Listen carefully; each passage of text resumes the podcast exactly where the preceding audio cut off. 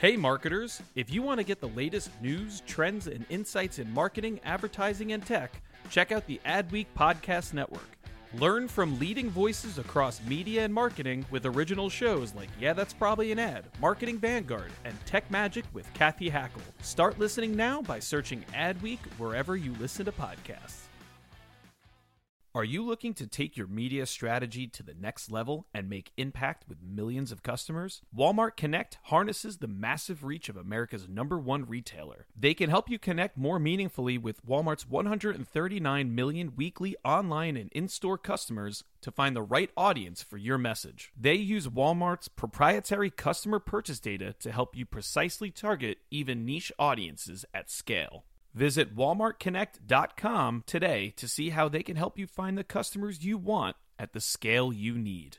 Hey, I'm sure by now you're aware of programmatic ad tech, but what is it exactly? Programmatic advertising, in some ways, is really anytime you're using software and data to make your media buying decisions. We see it in display ads, in CTV, programmatic digital out of home, and of course, audio. And new ad technologies are coming out every day.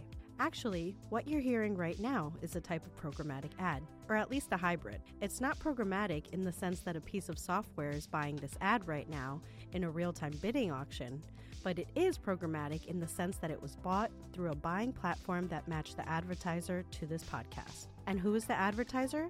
Grapeseed Media. When it comes to the world of programmatic, they are one of the companies that knows the most about the latest advances in all programmatic. Their whole mission is programmatic that lets you play with the giants. They open the door and walk you through the entire programmatic landscape.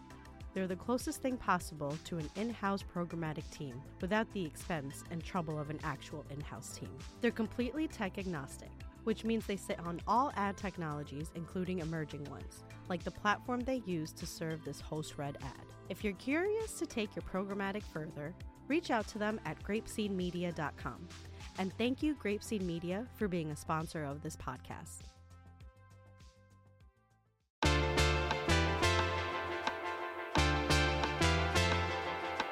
You're listening to Yeah, That's Probably an Ad, a show where we discuss trends, marketing, pop culture, and going behind the scenes of viral Super Bowl spots that star Michael Cera. I'm Luz Corona, Adweek community editor. Joining us for today's special episode, we have Charlotte Tansill, Ogilvy North America's president of PR, Influence, and Social, and Adam Kornblum, SVP, Head of Global Digital Marketing for CeraVe under the L'Oreal umbrella. But first, I am joined by my friend and colleague, Jameson Fleming, agency's managing editor at Adweek, to talk post Super Bowl real quick. Lessons learned, the wins and the losses. But first, Jameson, how are you recovering? I'm a little tired, but you know, I had a couple of good nights' sleep and I'm ready to go. Let's go. Yeah, yeah. It was a late night, and we've still um, continued sprinting with some post Super Bowl stories. But yes, would love to hear from you. Um, just you know, quick recap. What what were the wins and losses and lessons learned of the night stem coming out of Sunday? Yeah, so there's a few different ways. A few key things that I think we've sort of realized about Super Bowl in 2024. And one of them is idea is so important. I'm not one of these people who are going to go, you shouldn't do celebrities. There's too many celebrities. I think celebrities are perfectly fine if there is a very good idea that attaches that celebrity to the brand. I think Cera CeraVe, as uh, you're going to hear in this show, is a perfect example of that. Where, yeah, okay, Michael Cera, it's a joke, it's a prank. That ad does a really good job talking about the benefits of Cera CeraVe. There was a real idea there. Uh, I think you you saw that you know even with the the Dunkin' Dunkings, like yeah, it's goofy, it's fun, it's absurd, it's packed with celebrities, but at the end of the day, they were talking about the drink. They showed the drink that they were selling. The product is there.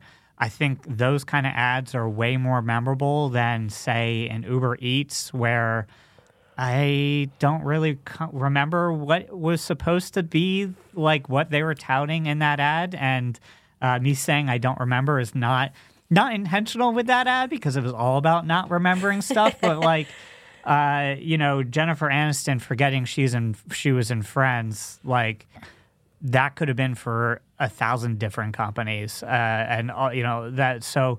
I think if you've got a, a strong idea tied to your spot, whether there's celebrities, no celebrities, 30 seconds, 60 seconds.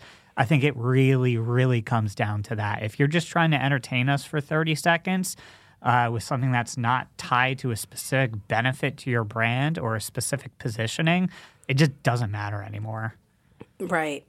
Um, and that and that's so true. And I feel like we've seen that in the last few days. I mean, the Dunkings that really also another big contender. And I will say, I think the follow through is so important because I think I sent this picture out to some of you this morning, but I went to Dunkin' this morning. The ad is playing on the screen, you know, with with Ben Affleck, J Lo. They do they indeed have their own specialty drinks. It's almost like a little martini like there's like a little bit uh, you know there's like a garnish of a munchkin i don't remember but it was really fun and i think it's part of the follow-up as well yeah, exactly. I mean, if you can figure out how to extend the life of this stuff past Super Bowl, I mean, that's the key. It's the walk up beforehand, it's running night of, and it's the, the follow up afterwards. And we've seen too many ads in recent years just drop something on Super Bowl night or, you know, share it in advance with no real reason to get excited about it. Uh, and so you have to think through the full campaign because – it just too much money is on the line. You know, if you're a CMO and you're asking for a 20 or 30 million dollar investment, you can't just be about brand awareness anymore. You've got to have a real message tied to your brand. And I think it ties to your earlier point, and this is something that was repeated constantly when we were agency side is, you know, making when you come up with this big splashy idea, is the product replaceable? Like, can it apply to anything? You know, to your point before about Uber Eats, such a good example. Now, before we jump into our really awesome conversation, I have to tell you, it was really so great to talk to the CeraVe folks and the Ogilvy folks who worked on the spot that also stole the night. Um, your team came out, or somebody on our team came out with an interesting piece this week about 30 seconds versus 60 second Super Bowl and just how it impacts storytelling. So, can you tell us a little bit there um, in terms of post game analysis? Yeah, so this this was an observation I had. If you look at Admeter, if you look at our rankings, you look at other publications that have authority on this, you will see a very common theme of 60 second ads ruled the day. And while we rank CeraVe number one overall, you know, I'll say that the, the 60, or technically it's 76 seconds is the long cut, uh, but most of them are 60 second cuts and some of them are even 90s you know, those ads dominated those rankings. Uh, it is really hard to have a moment in 30 seconds in the Super Bowl. And that's not to say it can't be done. I thought the the more that I step away from the Super Bowl, the more that I like the Reese's ad, uh, which was 30 seconds without a celebrity. And I've seen that kind of pop up on, uh, you know, some data that showed that that ad performed really well. Uh, so it can be done, um, but it really feels like 60 seconds seems to be where brands are finding their sweet spot in the Super Bowl. And to me, it kind of makes sense to buy that extra 30 seconds because if you're investing, you know, 10 to 20 million dollars in the production of the ad, if you're going celebrity heavy, it's almost like what is another $7 million on top of it? Uh, because your return on investment – or your just return on attention that you get it feels like is worth that extra $7 million if you're going to put all that effort and resources into it. Go for 60 instead of 30 or even at least 45 i mean i loved the 45 second etsy ad and the 30 second is still really good but the best jokes get cut from that etsy ad in just that 15 seconds and i think if etsy had run the full 45 I think you would have seen them at the top of pretty much everybody's rankings because the 45 is that good. Interesting. That that's so interesting. And you know, as you're speaking about this, this reminds me of what we heard at our Outlook event earlier this year, where Sammy, our head of social, was talking about long form storytelling is making a comeback. We're seeing it in longer form videos with the return of it to TikTok or and all these other social platforms that are going to be welcoming these long long form videos. So I wonder if this is something that's kind of like the Super Bowl was kind of a good showing of that. Yeah, I, it'll be interesting to see what, what brands do do next year. I, I think they're going to look at the Super Bowl and say, like wow, you know, BMW and State Farm and Verizon, T-Mobile, like all these brands that showed up pretty well during the game, and they went for you know a, a full minute. Uh, you know, it, it, will be interesting to see, and you know, some of the other brands that I kind of fell found fell short. You know, you can look at some of the perennial advertisers like Skechers and you know Bass Pro Shops shows up now pretty often, and CrowdStrike is now in two straight years. I tend not to to ding those brands on with seemingly low low budget uh, commercials because I, I assume that they're in the game for a reason every year. You know, it's clearly working for them, even though us as you know analysts of creativity and, and marketing tend to go, that didn't look that great. It's more the brands that you can tell really tried that then fell short. Like Oreo, I'm not really quite sure what the attempt was there. They played into, you know, something that people do do in terms of twisting their Oreos and tried to make making decisions based on them a thing, which is not a thing to I think everybody's knowledge, unless that's happening in some corner of this country that I'm unaware of. Um, if that's a regional thing, but it's certainly not not a Northeast thing. Um, and so you kind of see some of those like big brands that really you could tell went heavy on production costs and talent costs that fell short. That I think are the ones that are going to be having to really answer some tw- tough questions this week uh, in terms of you know their ads. Yeah, for sure. And then um, you mentioned those those ads that you just mentioned remind me of like the regional ads, which to be honest, I feel like should have gotten a little bit more love. You know, I was kind of making my way through them in Kyle O'Brien's write up, um, and there are just some real zingers in there. And you've got to love the personalization aspect. So I'm gonna use the John Stamos ad. Um, I believe it was with it was with Zeeds. I'm not sure. Do you remember? I can't remember. It was. I, I think Zeem. I think was the, the, company. It's like yeah. I believe a streaming service. Yeah, and they used John Stamos, like America's sweetheart, another America's sweetheart, and they used it to to promote their product offerings, but they also personalized it to different markets, which I think is a, another effective form of storytelling. Yeah, and I think that's sometimes where we we forget that you know, you can hit the 10 largest markets in the country for, you know, a, a discount compared to, you know, a full buy and still generate the same kind of attention because Oikos did that um, with the Jeremy Renner spot, got a lot of play, was just a regional buy. Um, the the Knicks ad uh, or NYX, um, you know, makeup, that thing blew up. Uh, they originally had a 60 second spot and the last 30 seconds were, I guess, too vulgar for the network to, to run.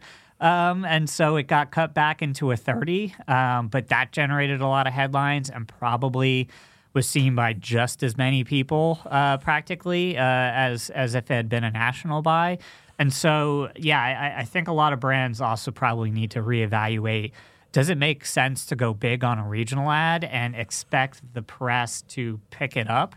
Because at the end of the day, Adweek and a couple of our competitors are the only ones that actually care about whether it's a regional ad and a Super Bowl ad, and that's yeah. really just for record keeping purposes. Like, you know, uh, People and Good Morning America and Today Show, like they don't they don't care if it's regional or national. They're going to cover it if it's a good noteworthy ad. So uh, you know, I think there's a lot of earned media uh, part of the Super Bowl that I think brands are really starting to get savvy with and understand that you can get way more legs out of your money uh, if you spend in only certain markets, but you go big and you tout it as a Super Bowl ad because most media outlets and even people randomly on TikTok and Instagram don't know the distinction. So, uh, you know, it's so blurred at this point that, you know, it, it's also a very viable strategy to, to go that route. Yeah, I would say, and that's just a good, I would imagine it's such a good strategic way of making the best use of your budget. If these days, like, you can buy a regional spot and then it'll just, you know, have legs to take off on social. If it has that potential, the story is there, then you're really making a, getting a bang for your buck. Yeah, yeah, exactly. Yeah.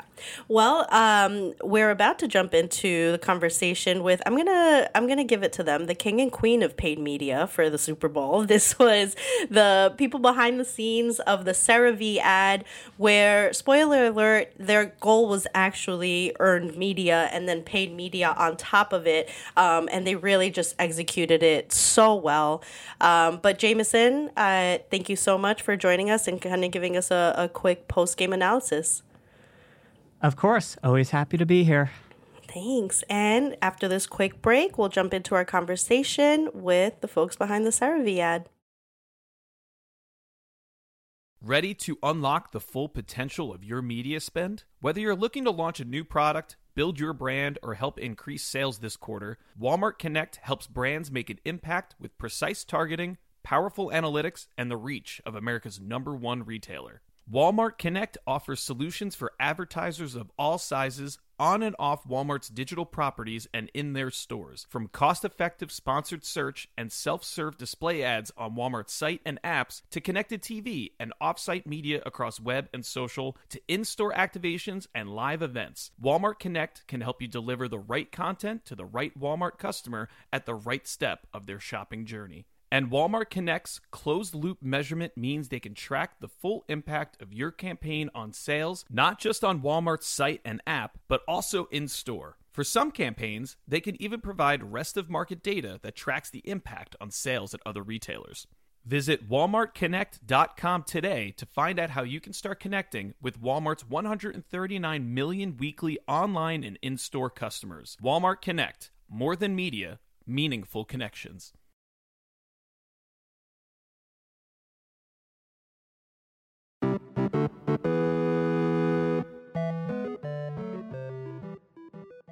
I'm Michael Cera, and human skin is my passion, which is why I developed this.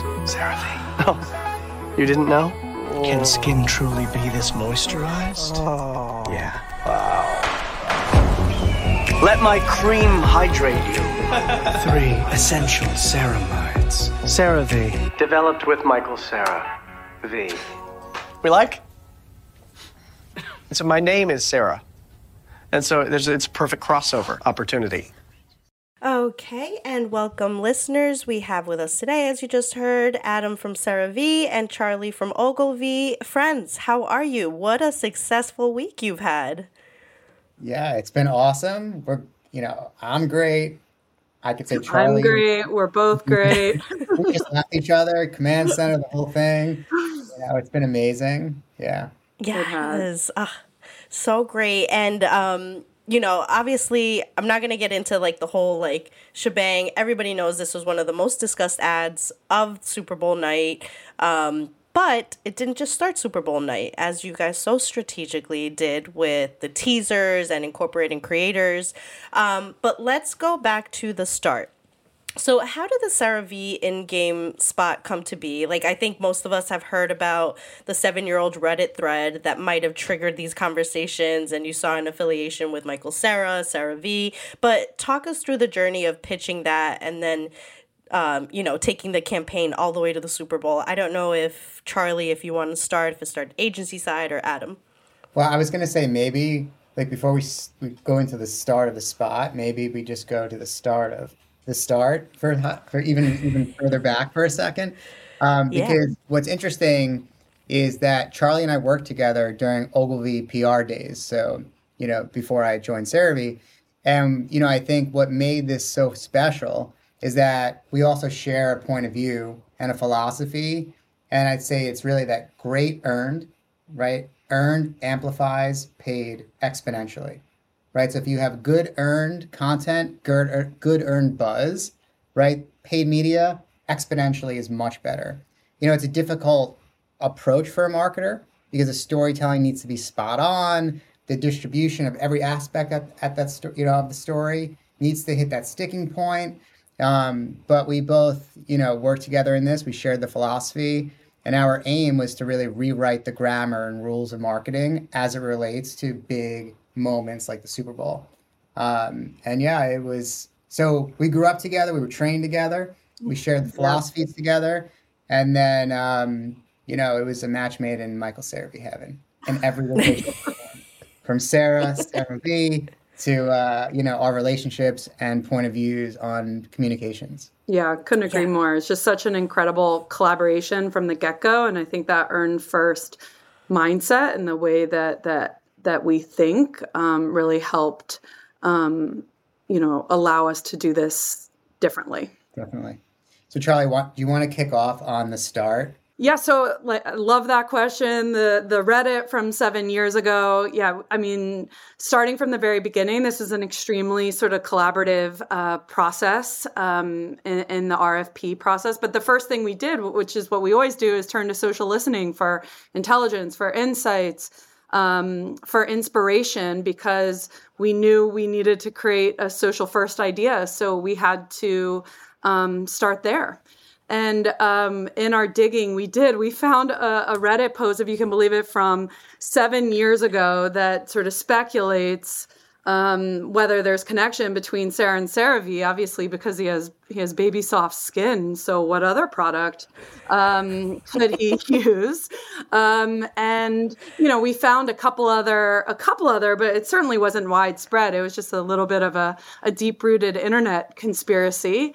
Um, and we saw the potential um, of it. And that's when um, we started um, ideating and um, and then brainstorming with with Adam and his team in the RFP process. And you know, I think to Adam's point, like really thinking beyond the spot, right? How do we, um, you know, CeraVe is a brand that's been so sophisticated and and social and influencer. So how do we how do we build that 360 in um, and really create an experience that unfolds over time rather than in 30 seconds? Um, so that was that was really sort of the the beginning. And I think that that is really also what made it special was even the start from the social listening, right? Because a brand, you know, you never just want to push a message. You want to make sure that you know the people are actually saying it, and then you find a way to inject yourself into that conversation. So I think the way Ogilvy approached it and shared, all right, so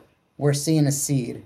I think we can water it, um, and I like ultimately that was like a beautiful start, and like and which created obviously the perfect storm, and then their approach of like phasing out the storytelling in a special way with these three phases from the speculation phase to the fight goes public to the resolution, you know, obviously when we aired the Super Bowl, was really like spectacular immersive storytelling. And these were, you know, different aspects that were just a we, we must do this in every way, shape, and form. Yeah. Um, it just struck me the irony of you, both your team sitting in possibly a conference room or on a Zoom call discussing this pitch about Michael Cera pitching to a group of people. So I, I love like the irony here. Um, now, you know and i think it's so valuable also um, the client agency relationship is so important here and adam you mentioned before you both kind of came from the same school of thought mm-hmm. um, mm-hmm. you know coming from your early uh, agency days for both of you at ogilvy so um, totally hear that about the values. Now, why was this the right time for CeraVe to invest in the Super Bowl? You have your flashy idea. Was that mm-hmm. intended for the Super Bowl, or, or, you know, how did that work out? Yeah, so I'll answer that in two ways. So first is like building a cultural brand, right? And I think for us, you know, CeraVe has truly become a cultural brand, especially with Gen Z. So not to like rattle off different stats, but I'm going to. So like investment. We love numbers. Go for it. investment bank, Piper Sandler, right? They survey about 10,000 teens twice a year and found that CeraVe is ranked number one in share of mind in teens in the U.S. Even a news outlet I'll give you one more. Recently wrote that, uh, t- so the headline 10, I've actually memorized it, just saying 10 Gen Z status taking over American high schools, right? So for us, since 2020, we've started to rule TikTok, right? Billions and billions and billions of views. It's like, you know, a lot of it's organic, but we have different strategies that we put in play. So, you know, I think for us, it was this, like, how do we exponentially grow the brand even deeper and bigger. And um, what's the best way to do it? Well, from a US perspective, what's a cultural moment that we can be a part of, right? Because this is the time, you know, we've been welcomed into culture. Um, so, how do we really build a cultural brand that goes beyond skincare, right? So I think that for me and the team, it's been thinking, you know, we want someone to have CeraVe in their bathroom for two reasons. One reason is that it actually works. It's a great product, developed with dermatologists, developed with ceramides, all since the beginning. Um, but also, I want you to have it in your bathroom so when your friends come over, they think you're cool, right? Like they think you get it. Brands are an extension of us. That's that's what it is. So so there's like a twofold aspect. Great product, and then your friends come over, your family, and they're like, "Oh, I saw that on TikTok. I saw that on social. I saw that here." You know, like like they like they're legit. They must know. And they must understand life. other things because they're so smart now. So like so right, you have the one aspect of culture, and then secondly, what we're seeing in the the skincare you know space is that there's a lot of brands kind of copycatting and leveraging a lot of the messaging that we've been using since the beginning, right? So if you look at a CeraVe product, in the logo it says developer dermatologist. You know, some some brands are now starting to use that in their marketing materials. For us, it's our DNA, right? Ceramides is literally in our name, right? For others, it's the marketing material. So we're like, okay, how do we really take this a step further and own our codes, own our messaging in the biggest, you know, on the biggest stage, all right, and really impact culture where people understand we're the brand that's developed a dermatologist, not Michael Cera. and Cera stands for ceramides, an ingredient you may or may never heard of, but now you know it doesn't stand for Michael Cera. So, you know, really like a, a perfect storm and a perfect uh, time and then a perfect idea. Yeah, for sure. And um, yeah, you're right. It's all in the details, right? And I noticed that even in like the script of the ad, and that's a great way. Instead of just saying, you know, this is created by dermatologists, you know, you instead went, this was not created by Michael Cera. It was created by dermatologists. So even just down to the copy, it just showed the brand in such a strong way. Um, now, Charlie, I wanted to ask you. This was a busy Super Bowl for Ogilvy this year. Um, in our coverage, we've highlighted this how Ogilvy, besides the Kansas City Chiefs, Ogilvy had also won the Super Bowl with three big buzzy ads. So, you know, are there any lessons that were learned here about how brands should show up in culture? I feel like there's a lot of gems in what Adam has been saying. But can you talk about like agency side, what you guys have learned from this big success this week?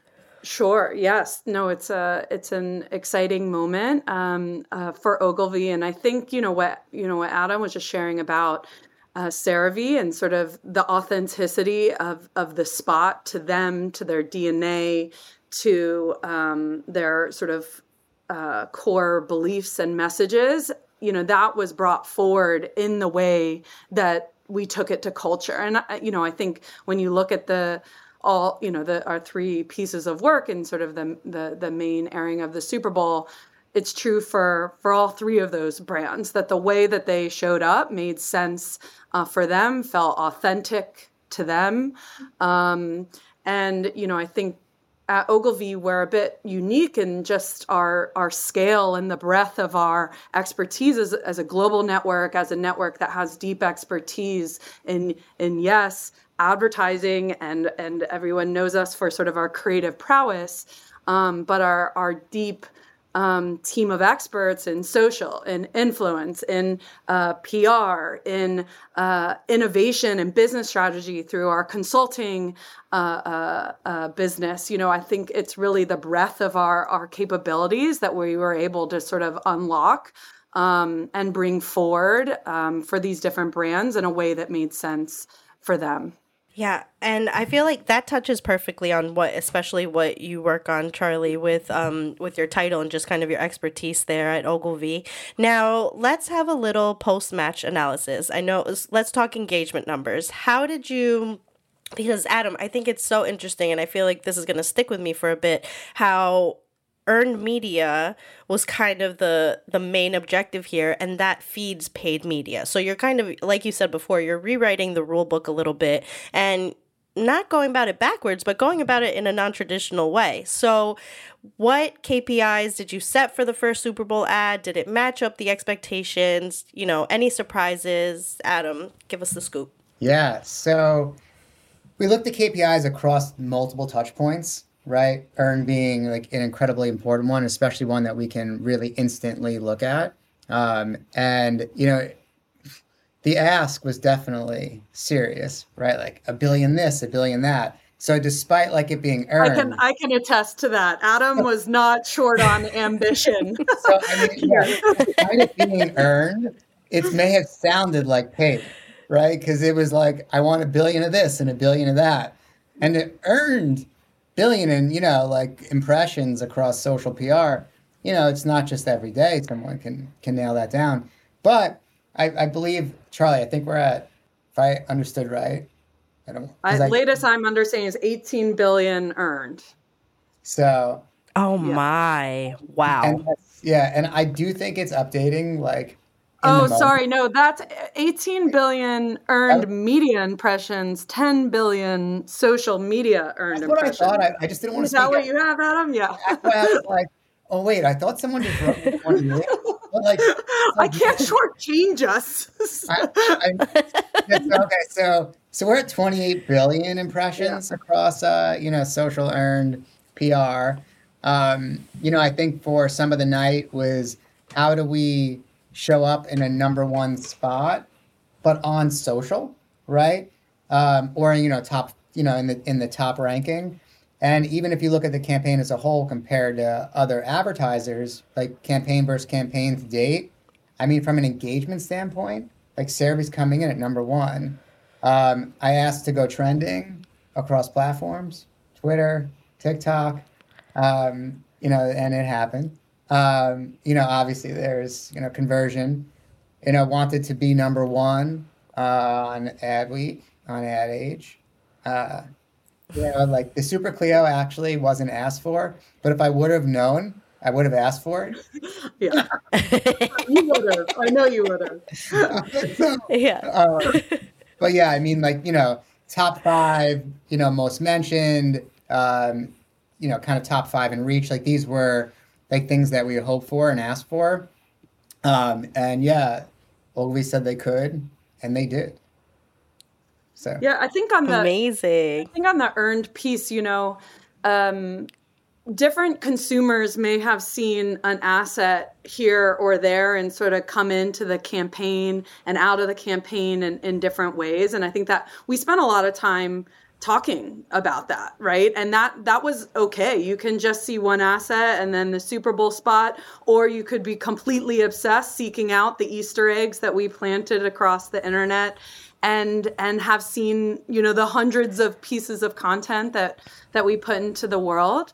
But you know, I think um, you know one you know just in terms of an earned first uh, approach and getting to those outcomes, you know, it was meticulously sort of mm. planned from from the get go. So in terms of the rumors that were planted and the partnership with that pharmacy and the social, the influence, the PR, um, it was it was proactively planned, not sort of uh, reactively done. Um, and I, you know, that being said, we of course pivoted in real time as it was unfolding and as we were listening and understanding how the internet was was responding. Um, and you know those sort of daily huddles daily brainstorms i think were so were so key right to um, to unfolding this on the internet, which is a pretty sort of daunting task.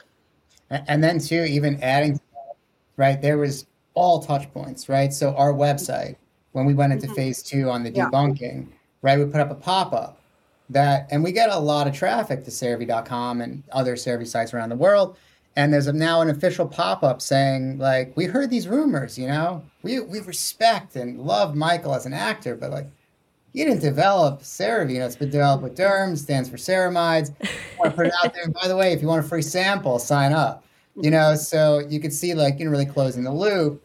Um, and then from emails to SMS, uh, like the goal was really to make this immersive campaign, immersive storytelling, really like across all touch points. And what I love is when I see an email of ours go on, you know, hit Reddit, right? when someone's screenshotting our website pop up and it lands on Twitter at X, when it lands on X, mm-hmm. Mm-hmm. you know, like these are like, that's magical when it goes from platform to platform and it's seamless because people want to buzz about it.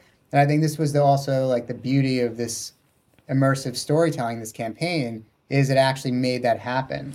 Yeah, for sure. I mean, I'll I'll tell you that we that's how we discovered the campaign and then you know and then we verified later on like is this something related to the super bowl? But it's so interesting because as you guys are talking about it i'm remembering my coworkers just saying like yeah something's up with CeraVe like this came up on tiktok and you know the buzz started. So am i allowed to ask how you had to pivot as it was going down in in real time? Like was there something totally different planned or just how did you adjust to it in real time? I'm sure um, listeners would love to know if you you know we had um four hero sort of influencer assets. Sort of haley uh, was the first bobby was the second caleb was the third and then dr shaw was the fourth. And i think sort of listening and understanding the cadence and sort of the drama and the tension and how people were speculating was you know helping to guide us in terms of when we drop those assets when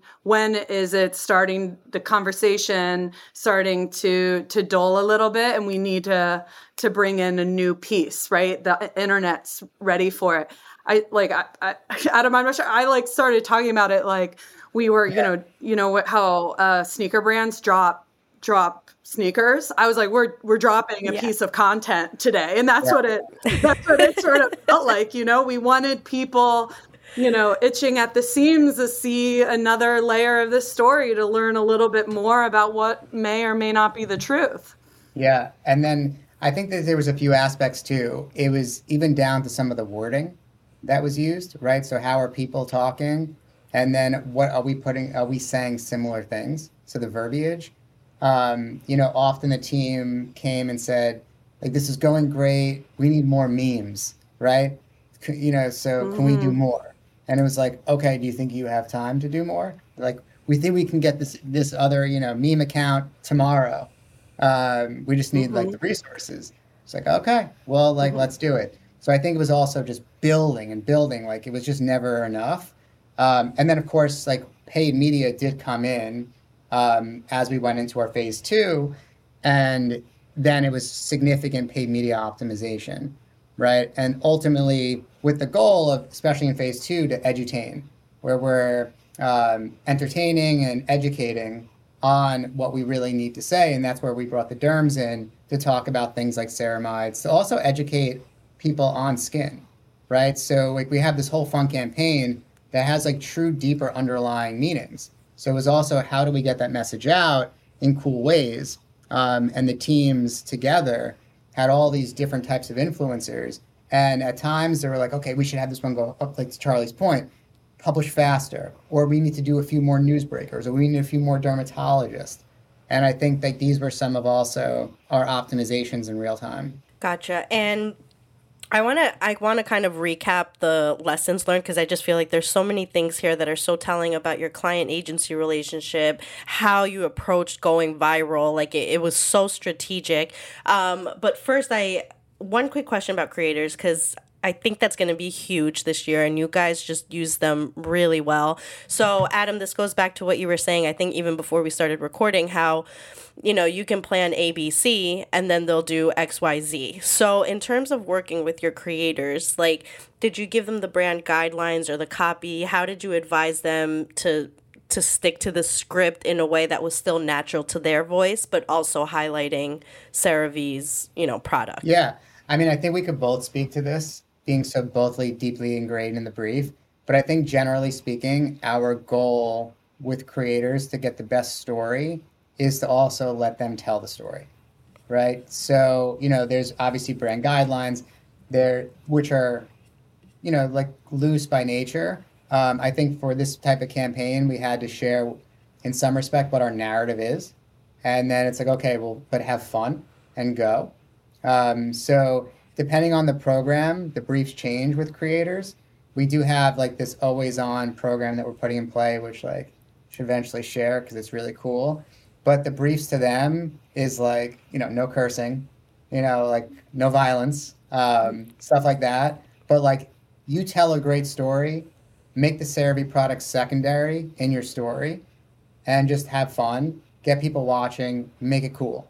Um, so like you know a small portion of our testing does go to something like that as a brief. Um, and then there are times where it's a teensy bit more prescriptive, but never prescriptive enough where we stifle creativity. Yeah. And, you know, I'll say, I mean, and these influencers were chosen based on their shtick and what they do and what their audience sort of loves about them, right? So, you know, Bobby has these sort of awkward, candid, direct interviews, and that was perfect because then she could grill Michael Cera on mm-hmm. his sort of involvement. So, you know, we we built around them and their talent and their um, you know, what their audience sort of loves about them. And, you know, those are just our hero influencers, but we had hundreds of influencers. I mean, this was, you know, multi pronged, right? Um, influencers were playing a, a, role every step of the way, sort of surrounding those hero assets, perhaps you saw, but we sent out these sort of haphazard uh, boxes from Michael Cera to uh, 400 plus um, influencers and even in global markets where they just sort of opened it and were like, what is this? And we had a hilarious message from from Michael Cera, and we had the narwhal in there as an Easter egg for the um, the spot that was coming. Um, so it was, you know, is is a is a very sort of multi layered influencer strategy and approach.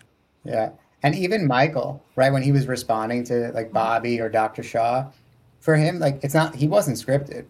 So like you know, like it was improv at its best. Mm-hmm.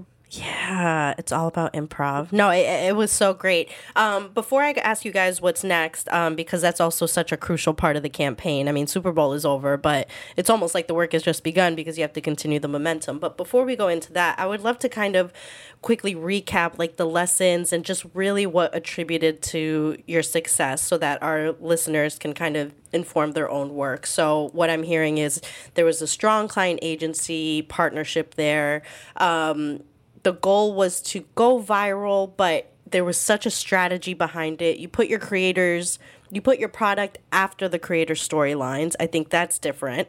Um, but yeah, I would I would love to hear in your own words what the golden lessons here were. Sure. Yeah, I think for I think collaboration is so key in doing work like this, right? I mean, this wasn't one idea. This was a hundred ideas, right? Like how gotcha. should we brief the influencers? How should we pull in um, the the New York Times? You know, the the pharmacy. This was a hundred ideas, and whether you're a social expert, influencer expert, PR expert, you know, Adam and his team, we were all throwing ideas out there and sort of ideating together in a really sort of agile way. And I think as sort of you know, as I you know, as you can imagine, a lot of our clients are asking, "Hey, how do I get a a, a idea?" Right? I think that that just integration, you know, between the agency and the client, and then also with you know within the team and bringing all those experts to the table um, was really sort of a key learning uh, uh, for us to sort of deliver on hyper, you know. Um, modern marketing and sort of creating a, a, a, a new way to do things. Yeah. And, you know, I think I'd add too, um, and for me, you know, I, a lot of this started with that RFP, right? Like that brief. And I think that if I had to guess, a typical Super Bowl brief is we have an ad. We need to make an ad, right? Yeah. Of course, like that was included in the brief, but it was like, I need a 360 world um, across every single touch point and then come up with some more of your own if you got any ideas right? Um, so i think it really it does start in the ask with the hope that the agency can answer with gusto which obviously ogilvy did. And then i guess it's also just being your best self and who you are. And for us like that edutaining is something we do every day. So we wanted to kind of lean into how do we entertain at the same time educate. And then when the ask is like, how do we go deeper and you know do something that hasn't been done, and then we land in a place like immersive storytelling in different phases. Um, I think it's just being brave and being ready to take on some like new frontier um, in a an atmosphere like the Super Bowl, which doesn't necessarily call for this type of earn first thinking. Um, and did you say edutain, entertain, and educate? Is that the term that that was used? I love that. Yeah. that's key.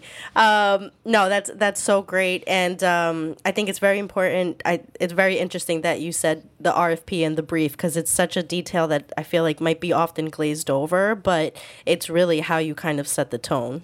Yeah, I mean, I hate to say that. Uh, you know, sometimes we say here that you know, if something doesn't necessarily work, I've heard people say, it must have been a bad brief.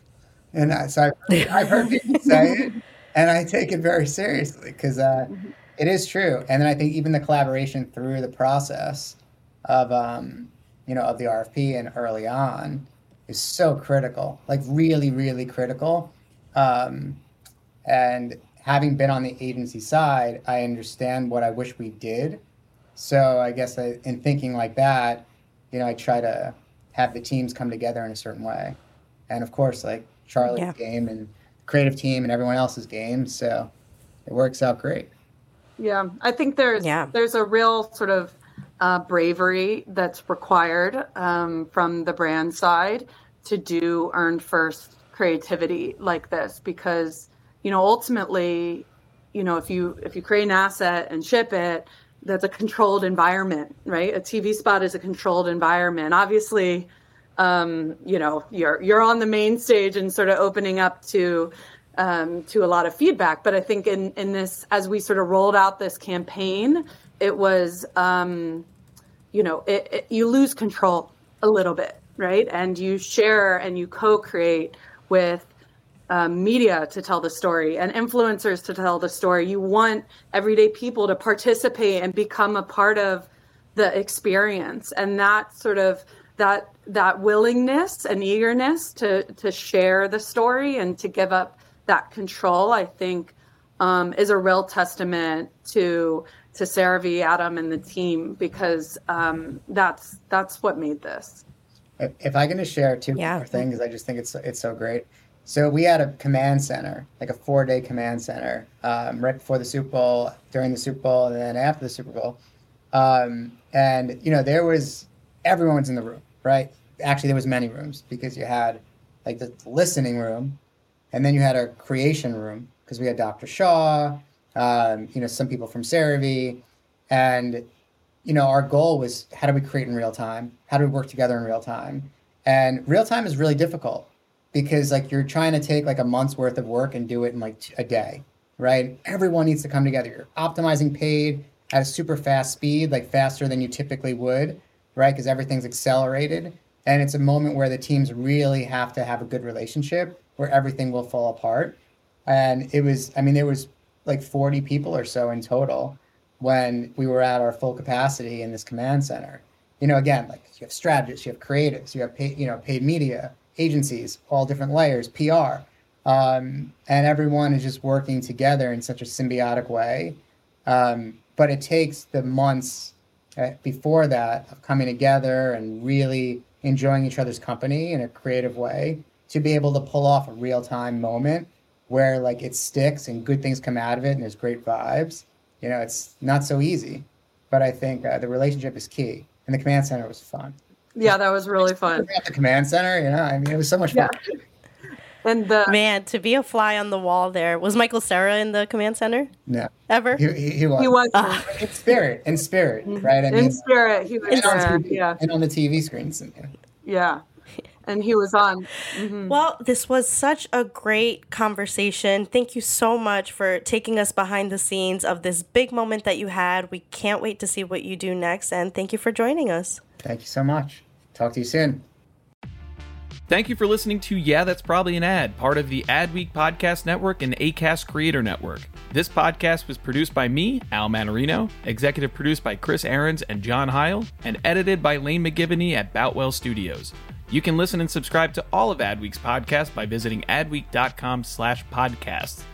Stay updated on all things Adweek Podcast Network by following us on Twitter at Adweek Podcast. And if you have a question or suggestion for the show, send us an email at podcast at adweek.com. Thanks for listening. If you expect your media investment to deliver clear, measurable results, Walmart Connect can help you get there with powerful analytics and the reach of America's number one retailer. Their closed loop measurement uses Walmart's proprietary customer purchase data to track the impact of your campaigns on sales, not just on Walmart's site and app, but also in store. For some campaigns, they can even provide rest of market data that tracks the impact on sales at other retailers. Visit walmartconnect.com today and see how they can help make your media spend meaningful. Walmart Connect, more than media, meaningful connections.